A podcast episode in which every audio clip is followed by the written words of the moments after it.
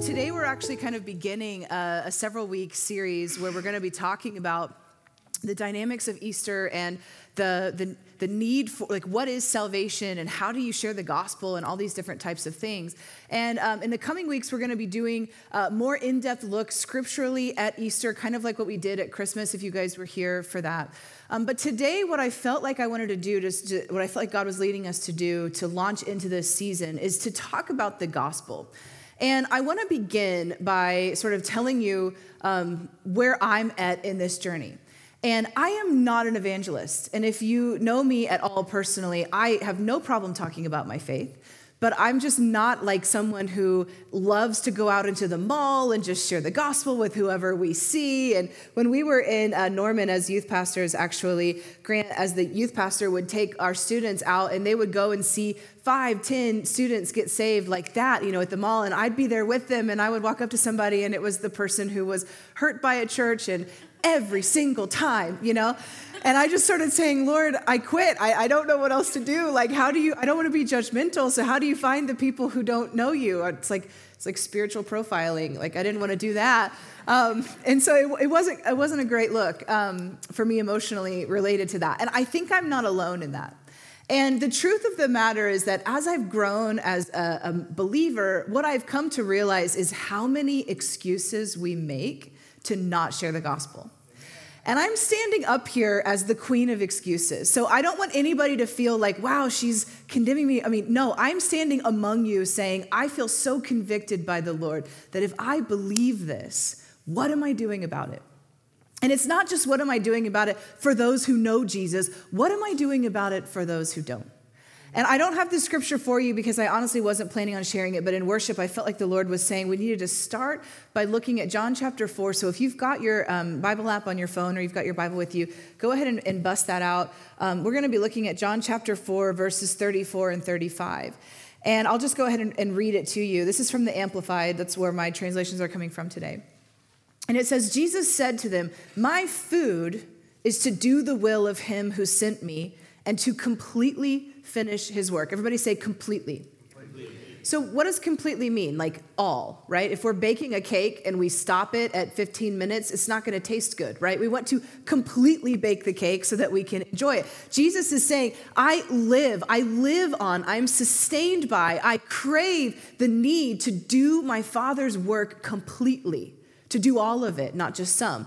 And then he says this statement. You guys have probably heard this before. In verse 35, he says, do you not say, it's still 4 months until the harvest comes. He says, look, I say to you, raise your eyes and look at the fields and see they are white for harvest. Now, when Jesus was teaching culturally and in the context of when the red letters of your Bible, when he's doing the parables, often they were walking between cities. You know, I think I've shared with you guys before that Jesus' ministry, he averaged something around 20 to 25 miles a day walking around Israel. It's pretty crazy. So if you imagine, that takes a lot of time. So Jesus is walking and he's seeing things as they're walking and he's using them as teaching principles. So when we get the scripture about the faith the size of a mustard seed, mustard bushes are everywhere in Israel. When we were there a few years ago, I mean, it was like, oh, no wonder you picked that, Lord. They're literally everywhere. And they were at that time as well. So it would be very easy for Jesus to say, what's faith like? It's like a window because everybody's sitting here looking at it, right? And so when he says, I imagine they're walking through fields and he's saying to them, listen, don't keep pushing it off. Don't keep delaying. Don't keep saying, someday I'll be mature enough to not be awkward when I share the gospel. He's saying, look up now. It's already time. It's already white. What does that mean? When the crops ripen and they're ready to be harvested, they turn white. It's like cotton. I don't believe they were talking about cotton, but it's like cotton. Cotton is ready when you can see the white, right? And you get out there and you start harvesting it. And what Jesus is saying is the time is always now to reach people for him. It's literally always now. Now, not everyone is always ready now, but for those of us that are in him, the time is always now. Does that make sense? And I say this to you as a sister, as a friend. I'm wearing my Mama Knows Best t-shirt for you as a mama in the house to say, listen, friends, the time is actually now. The time is now to end our excuses, to end our battle with the awkwardness and to embrace what God has done. That's what we're going to be exploring today. I thought I would tell you my top most awkward experience sharing the gospel. So that way, none of you are going to top this. So you can just be like, wow, at least I'm not her. And I'm telling you, cold turkey evangelism is not my thing, okay? Because I am the world's worst at who to pick, and it always goes terribly. So we were on a mission trip in Seattle years ago. I don't even think we had kids yet. And we were walking down to some campus, and I was, we were doing that thing where you're asking the Lord to highlight people for you. And so I'm like tuned in, I'm ready, I'm geared up, I'm feeling faithful. I'm like, people are going to get saved. Look at all the harvest. It's white, like guns blazing, whatever, the expression would be for you being excited. And we're walking past this pizza parlor with a big storefront window. And I see these two guys sitting together at a table this size. It was so small. And they're sitting apart from each other having a pizza. And I am like struck by the lightning of God himself. These are the people I'm supposed to share with. Grant was there. He can attest. It was awful. And so I'm like, and I see them in the window and I lost all spatial awareness. Have you ever had a moment like this? I lost all social awareness. I lost everything. And I just walked into this restaurant and pulled up a chair next to the table in between them like this. Here's two people. I've never met them. They probably thought I was coming to abduct them like aliens or something. That's how awkward it was. And I sat down and I'm like, hi. And they're going, what's your deal, girl? And I said, I just saw you in the window and I just felt like God wanted you to know how much he loved you. And while the words are coming out of my mouth, all the awareness is coming back to me. And all of a sudden I'm realizing how horrendously awkward it is what I just did to these poor guys. And I'm like, God, and it starts to disappear out of my mouth, which makes it a million times more awkward. And I'm going, so I don't know what, and I start fumbling over my words. I start getting really awkward. And I basically gave them a high five and walked out the door. And my friends who are like on the street, they're like, how was it? I was like, let's just keep walking. Let's look for the next one. The fields are still white. While on the inside, I'm going, what is wrong with me? How is that so difficult? And what I tell you that story because some of you in the room are gifted for that style of evangelist, but those you're a select few. And Grant's a select few, right? And I know there are others in here, but for those of you that are like me and you're going, I could never, today is for you. Okay, today is for you so that we can learn how do we share the gospel, because I don't want you in a pizza parlor like me in that moment. I want you having success as you articulate your faith. By the grace of God, I've learned a lot. I've actually been able to help people in their journey with Jesus. And one of the things that's been the most instructional for me has been recognizing the weight of someone's choice is not on my shoulders. The burden to share is absolutely a burden that we walk with Jesus in. But what someone does with that is not my responsibility. Sometimes when we're going to share the gospel with people, that we begin to internalize the weight of what's happening, and then we just get real weird real fast. Anybody else? Maybe I'm alone in that. Maybe you guys are like, but that's what happens. And so when we release that burden off of ourselves, then we can begin to just be authentic about who we are. So that's what we're doing today. We're talking about what is salvation? How do we approach this? So John 10, I want us to look at this scripture, and some of this is familiar to you. And I've highlighted some things on here that are instrumental. So let's look at John 10, starting in verse 9. Jesus makes this statement. This is so bold. He says, I am the door. Who's the door? Jesus. Jesus is the door. In this room, we have 7 doors. 7 doors in this room. That's a lot. So if anybody needs an exit, they're here, they're here, they're here. I feel like Genie and Aladdin. So if I said to you, behind one of these doors is every spiritual blessing you can imagine. I have hidden gold nuggets. I have hidden Civil War, where are you, David Parker? You probably know. The Civil War gold where they think that train sunk in the river. You guys know what I'm talking about on the History Channel? Anyways, it's like I found it and I put it in this room for you. And it's behind one of these doors. Only one of those doors is going to hide the blessing. Only one of them. So we could believe all we want. Every door has a blessing behind it, but only one of these doors has the blessing. Amen? And that door has a name. What's the name on that door? Jesus. Jesus, he is saying it declaratively right now. I, Jesus, am the door. Nobody, this is not the scripture, but nobody gets to the Father except through him. We can walk through any door we want to, guys. You have been given that blessing in life, but they're not going to lead there to the eternal place of riches unless it's the door marked Jesus. So this is what he's saying. I am the door. Anyone who enters through me will be saved and will live forever and will go in and out freely and find pasture, which the Amplified interprets as spiritual security. And then he says this, the thief comes only to steal, kill, and destroy. I came, we know this verse, this is our verse for the year. I came that they may have life and enjoy it and have it in what? Abundance to the full till it overflows. All right, let's go to the next scripture. It goes on to say, Jesus is saying, I am the good shepherd.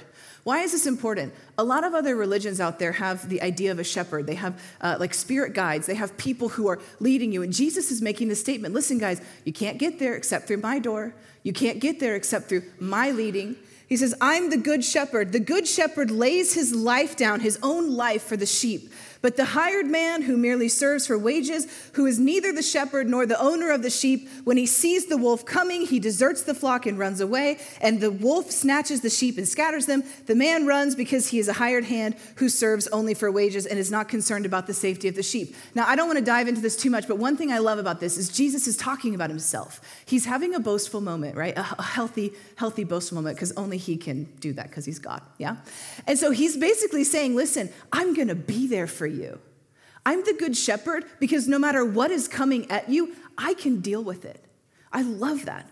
And then this is the last part of this passage. He echoes again, I'm the good shepherd, and I know without any doubt those who are my own, and my own know me and have a deep personal relationship with me. Even as the Father knows me and I know the Father, and I lay down my very own life, sacrificing it for the benefit of the sheep. I have other sheep besides these that are not of this fold. I must bring those also, and they must listen to my voice and pay attention to my call, and they will become one flock with the shepherd. What's he saying here? He's talking right now that the goal of the gospel is relationship with God. That's the goal. So if you look at church history, okay, in America, there's a lot of our history related to the gospel that deals with what we might call like fire and brimstone. And in today's world, in the postmodern world, we have a real hard time with this message. And I want to talk for a little bit about the issue of hell, because the reality is until we make peace with this in our own heart, we it's one of those excuses. It's like plausible deniability. If I don't really look at it, then I don't feel burdened to do anything about someone else's salvation, and I don't have to share the gospel, and it becomes an excuse. But I want us to dive in and look at this, because I'm not going to tell you right now that God is a vengeful, wrathful God. Why? Because that's not true. Scripturally, he has dumped all of the punishment for our sin onto Jesus at the cross. Here's where it gets interesting. Reinhard Bonnke would say it like this. If this is a bar of soap, it sits right here, and you can stand next to the soap, but you won't be clean until you apply the soap to your life. Jesus has paid for the sins of the world, but it doesn't apply until we take it on. That's where sharing the gospel comes in. Does this make sense? So there was a study that happened. You guys know I love statistics. I don't even do math, so I don't know why I like statistics, but I think I like to feel concrete about things. So there was a study of the evangelical church, which is not really charismatic, so maybe a lot of us wouldn't fit into this study. But it was a 20-year study, and it ended in 2016. Okay, so this is about 25 years ago. And this is what it said. 71% of Christians 25 years ago believed that hell was real. Fast forward 25 years, 58% of Christians believe that. In fact, that was in 2016. In my opinion, now, just 4 years later, it's even less than that. Because we've been hearing teaching from some people about what they call a disappearance of hell, that maybe that's not what Jesus was talking about, that it doesn't apply to people, et cetera, et cetera. And the fruit of that is that we don't do anything with our faith. So the Bible tells us to judge our beliefs by the fruit they bear, right? To judge our teaching by the fruit they bear. If I'm teaching anything that's not bearing fruit, you guys have permission to come and tell me, girl, you're wrong. That's what the Bible tells us. That's how we hold each other accountable. So this teaching about what to do with hell, in my opinion, has been softening the church. We've been not understanding our authority, and therefore the American church is not exploding rapidly like it should. It's not about waiting until a certain thing happens. The fields are ripe for harvest now. All over the world, there's an explosion of the gospel. It's just not happening here in America yet. And I think one of the enemy's tactics in that has been to make us not feel urgent. It doesn't really matter. You know, some people believe, well, you're just going to go to dust when you die if you don't know Jesus. And so there you go. But I want us to look at this because we got to settle this issue. Matthew 25, actually starting in verse 39, which we're not going to show, Jesus does this whole message about hell. So if you're interested in this, I encourage you to read this portion of Scripture. We're going to start in verse 41. Matthew 25, verse 41. Jesus has gathered all the people. He's talking about, someday I'm going to gather all the people. I'm going to separate them into sheep and goats. The sheep reflect those who know him. The goats reflect those who are rebellious and don't want to know him. Okay? So he says, then he will say to those to his left, these are the goats, leave me, you cursed ones, into the eternal fire, which has been prepared for the devil and his demons. This is what I want us to see. Hell was not created for people. It wasn't. It actually, if you look at the timeline of the Bible, hell was not actually created until after the creation of the world. It was created to do something with the demonic who had fallen at that time. So what does this tell us? God did not create hell excited to put people there. It was never in his heart. He created it as a place for eternal torment, for the demonic, for the principalities, for those who knew what we don't know as people, for those who are angels, right? That's what he created it for, so that they could have discipline. But unfortunately, sin exists in the world today as well. And so then he goes on to say this. So I think this is important for us to understand. Why was it created? Not for you, okay? He prepared it for the devil and his angels, demons.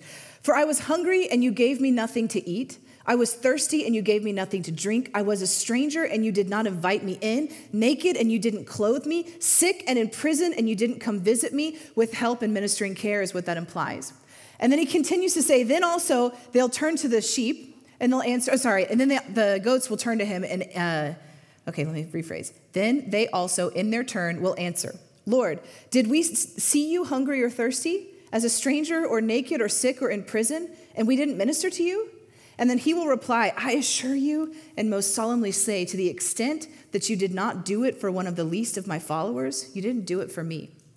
Then these unbelieving people will go away into eternal punishment, and those who are righteous and in right standing with God will go into his remarkable grace, into eternal unending life with the help and ministering care. Now, here's what I want us to understand.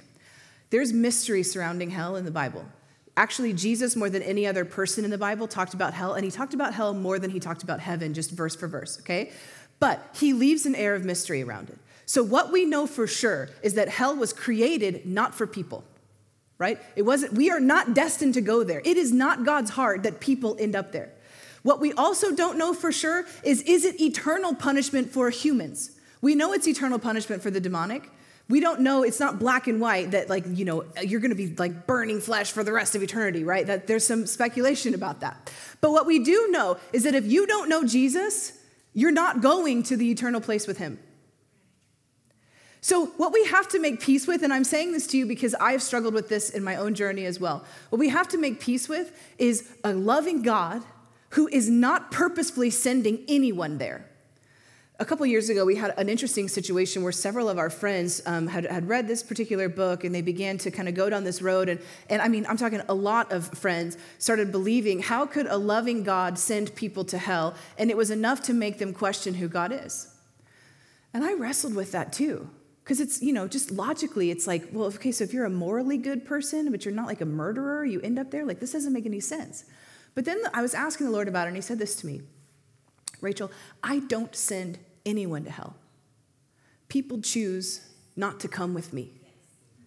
This is the distinction that we have to understand. God is not in his mercy going, too bad for you, roll the dice, you know, unfortunate, go that way, right? No, he is doing everything he can to get everyone there. Let's look at it like this. 2 Peter, sorry, Thomas, out of order. 2 Peter 3:9. The Lord is not, this is Peter talking about this, and I feel like if anybody understands Jesus, Peter does, right? He was living with him. He gave his life for him. He surrendered everything for him. And he says this, the Lord is not slow to fulfill his promises as some count slowness, but is patient towards you. Now catch this, not wishing that any should perish, but that all should reach repentance. So what is the breakdown? I'm just going to be bold and tell you the breakdown is me and you.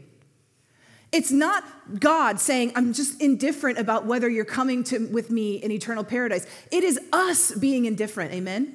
It is our choice to let the excuses be greater than the awkwardness of sitting with someone in Seattle at a pizza parlor. It's our decision to say, I don't know if I have all the answers for you, and therefore I'm just going to kind of hope someone else will go. And the reason why people are ending up not where they're destined to is not God's fault, it's the church's. Because we have been given the command. Let's look at it like this, Romans chapter 10. Okay, it says, for everyone who calls on the name of the Lord will be saved. How then will they call on him in whom they have not believed? And how are they to believe in him of whom they have never heard? And how are they to hear without someone preaching? And how are they to preach unless they are sent? As it is written, how beautiful are the feet of those who preach the good news. Now, you might read this and say to me, Rachel, I'm not sent. I'm not an evangelist. And I thank you, Garland, for chuckling at me. I'm just going to tell you, just very vulnerably and honestly, I have told myself this so much. I'm not one of those, but this is the truth. Matthew 28, Jesus stands before all his disciples, the introverted, the extroverted, the awkward, the ambiverts, everybody. And he sends all of them. No one is exempt, guys. You might not be someone who's destined to be like an evangelist in crusades, reaching thousands and thousands to come to the Lord. You may only be assigned one, but let me tell you, you better get that one.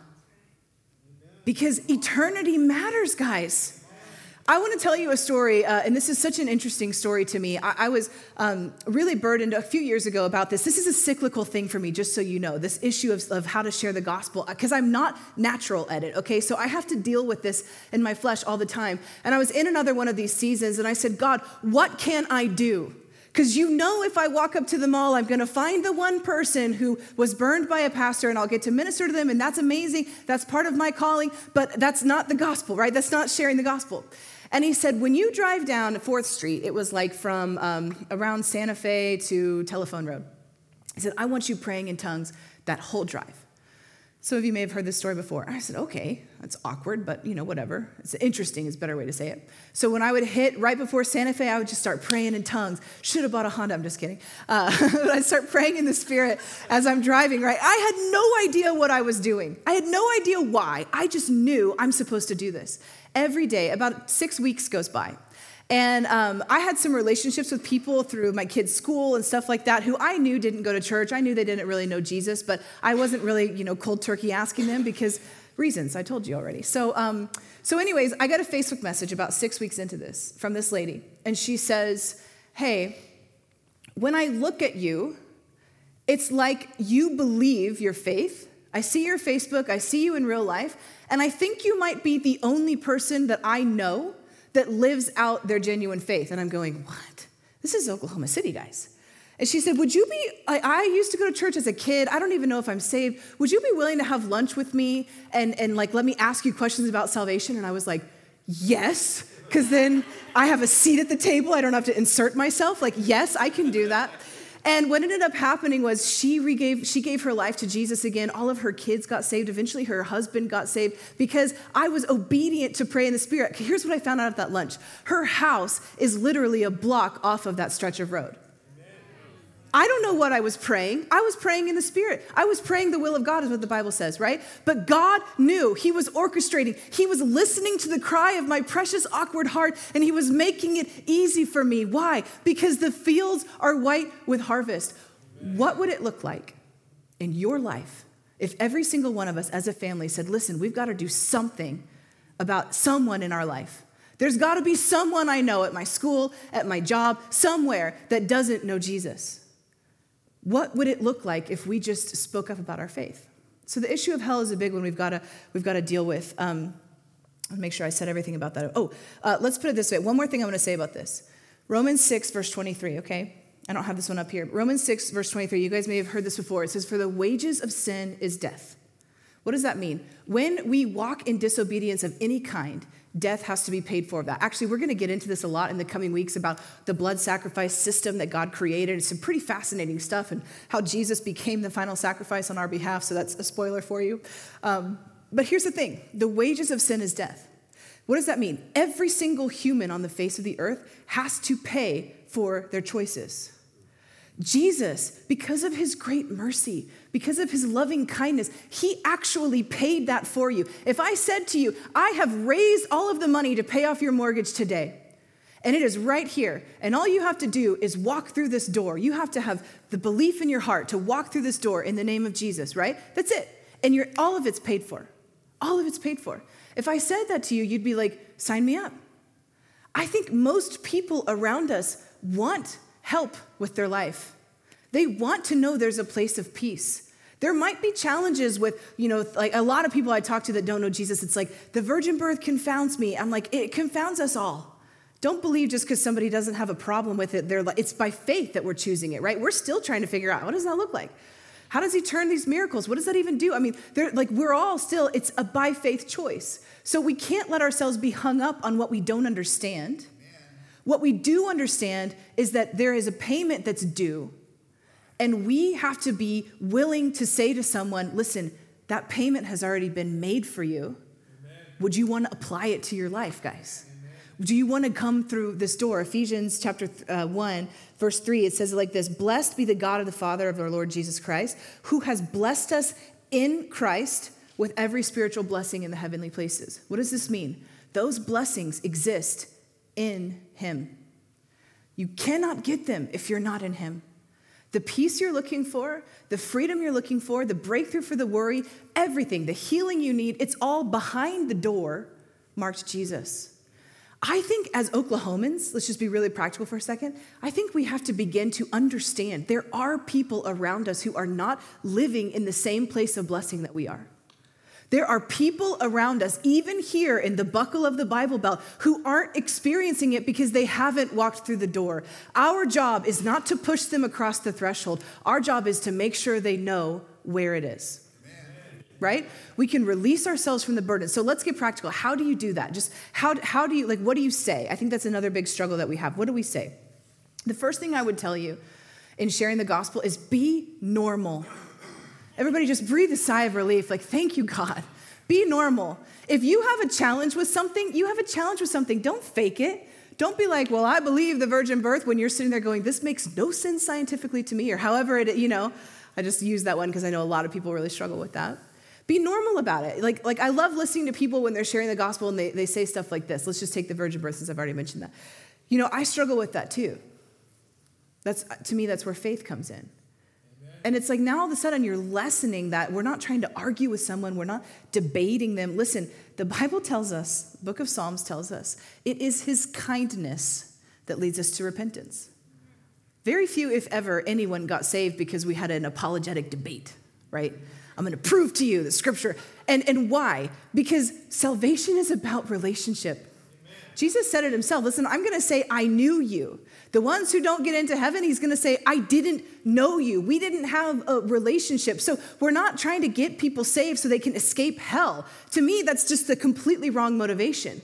We're getting people saved so they can meet their maker, so they can have a relationship, so they can have a help for their problems. Amen? So they can have a life source flowing inside of them, every spiritual blessing, etc. So when we come to that conversation with the gospel, if you're going, okay, I know someone in my life right now, somebody at my job, what do I do? What do I say? This is what you say. Hey, we've been friends for a long time, and I don't think I've ever asked you, do you go to church anywhere? I don't think I've ever asked you, do you what's your church life? I know everybody around here in Oklahoma has a story with the church, so what's your story?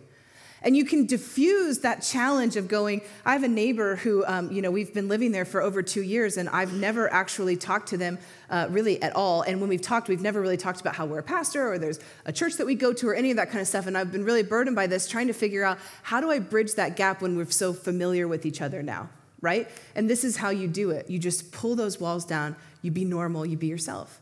Hey, listen, do you have a church that you go to? Have you thought about it? Here's a great one because it's Easter. Do you have somewhere you're going for Easter? If you don't, I'd love to invite you to come with me. You might be saying, Rachel, I don't know how to articulate the gospel. And I would say to you, that's fine. Just bring them in the building. And those that love to do this, alert them, right? Alert them. I love how one pastor says the church, of the four walls of the church is the zoo and out there is the jungle. This is the safe place to use and practice your giftings, right? So that we go out there in the pizza parlors of Seattle and we fail miserably. And then we come back to our own and lick our wounds and all that. Just kidding. But that's how we do it. Like if you're going, I just know I can invite somebody and that's as good as I can do that. Do that. Don't put pressure on yourself to be the next Billy Graham. Don't put pressure on yourself to be who you've looked at as the evangelistic person. Just be you and just be authentic about doing something with your faith. So the second component, be normal and tell your testimony. Listen, we have this restaurant, a breakfast spot that we love, and it's called Flint. It's in what hotel is it in? I should even know this. Thank you guys, the Colcord Hotel. They have the best biscuits in Oklahoma City. I don't even like biscuits, and I'm just gonna tell all of you, do yourself a favor and go dine on the biscuits at Flint. Grant and I like to go there on Friday mornings. There's no one there. It feels like it's like rented just for us. It's hilarious. And the first time we went, the waitress said, you get a side of bread with this. What's the bread sides? Well, you can do sourdough, rye, French bread. Oh, we have these biscuits. They're kind of a house famous. This is how she said it. They're kind of like we're famous for them. And we're going, well, let's try the biscuits, right? We eat these biscuits, and I think this must be what manna from heaven tasted like when it came down. I think the angels that were there with us began to sing, and I was ready to have an altar call and take communion. And if I could get these biscuits for our next communion, I would, because they were so good. Okay, and now you all are going, I think I need to try these. Yeah. Why? Because I'm telling you my testimony about a biscuit that they put this little grilled charred thing on the top, so it's like fluffy, but it's also crunchy, right? What if I told someone my testimony about how I used to struggle with feeling rejected every day of my life? And then this one day, I met this biscuit. No, I'm just kidding. But do you guys understand what I'm saying? I can whet your appetite over a restaurant like that. I can whet your appetite to meet somebody like that because we can tell the testimony of what it did for me, and all of a sudden, you want that for yourself. That's the power every single one of you are holding right now. The story of how God met you, regardless of what it was, is important for the people in your sphere. So you might be saying, man, I've known these people for 6, 7, 10 years. I've never told them my testimony. Here's how you say it. My pastor really challenged me to say to the people in my life what God had done for me. Would you be willing to just listen for 2 minutes while I tell you? And practice it. Practice it in the shower. Practice it on your drive there so that you're not fumbling over your words, right? You can articulate it. But tell them the story because the gospel is designed to be tasted. The gospel is designed to be seen. It's designed to have a life structure around it. And I'm just going to tell you, you are that life structure. You are. When we unapologetically just live our life with Jesus, other people want to do the same. They do.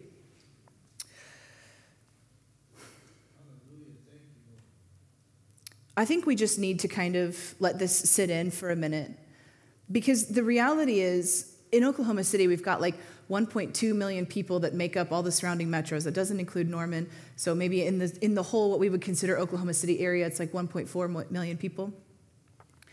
And I don't know about you, but there's a lot of them who maybe they had an experience with Jesus at one point in time, but they're not walking in relationship with him. I don't know that I could say that my life calling is to bring people in the process of salvation, but I know my life calling is to help people know him. And essentially that's the same thing, right? And so if we're letting go of our excuses, if we're moving everything out of the way, if we're standing before God and saying, Jesus, you told me the fields are white for harvest, then what are we gonna do about it, friends? What are we gonna do about it? I'm kind of the truth is that at the end of our life, we're going to stand before God and we're going to give an account, right? This moment that Jesus is talking about when we're going to give an account, he's going to divide us between the sheep and the goats. And we don't like to think about that because, we like to live a life that's free of consequences. And the amazing thing is that when you are in Christ Jesus, when you have accepted that salvation, he no longer sees the sin in your life. So he actually sees you as you were designed by God. It's mind-blowing.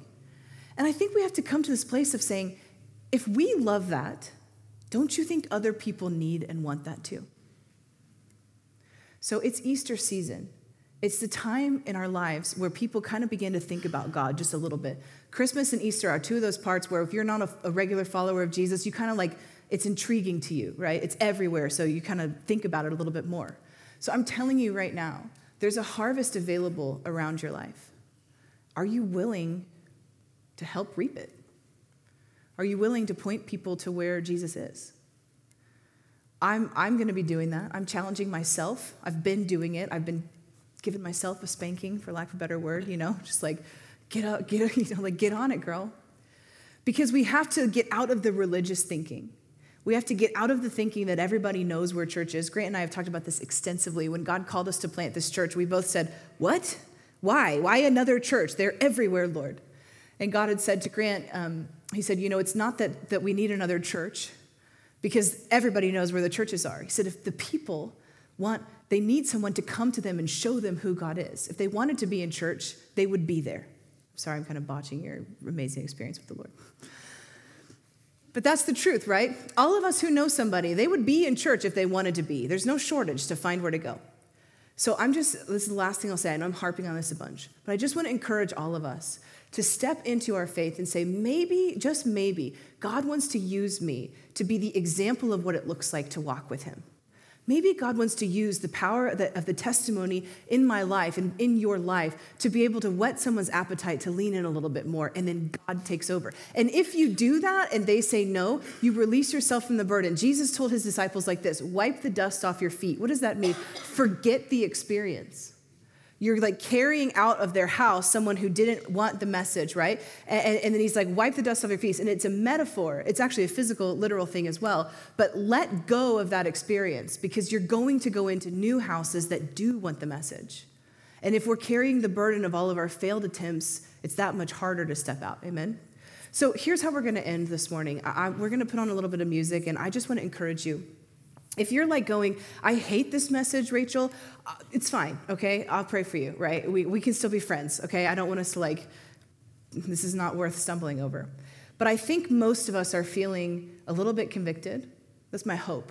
I think most of us are feeling a little bit like, I don't know what to do, God, but I feel like I should do something, and that's the goal of what this morning is about. I'm going to let Jesus be your Lord. I'm not going to tell you exactly what it needs to look like. I'm going to let him do that because he knows what he's doing. Amen. So here's what I want us to do. Just if you're ready to hear from the Lord and have him direct you, just close your eyes for a second. And we're just going to ask the Holy Spirit to speak to us. Lord, who is the person that you want me to share with right now? God, would you put someone on my heart? And then also, Lord, I need you to tell me what to say to them.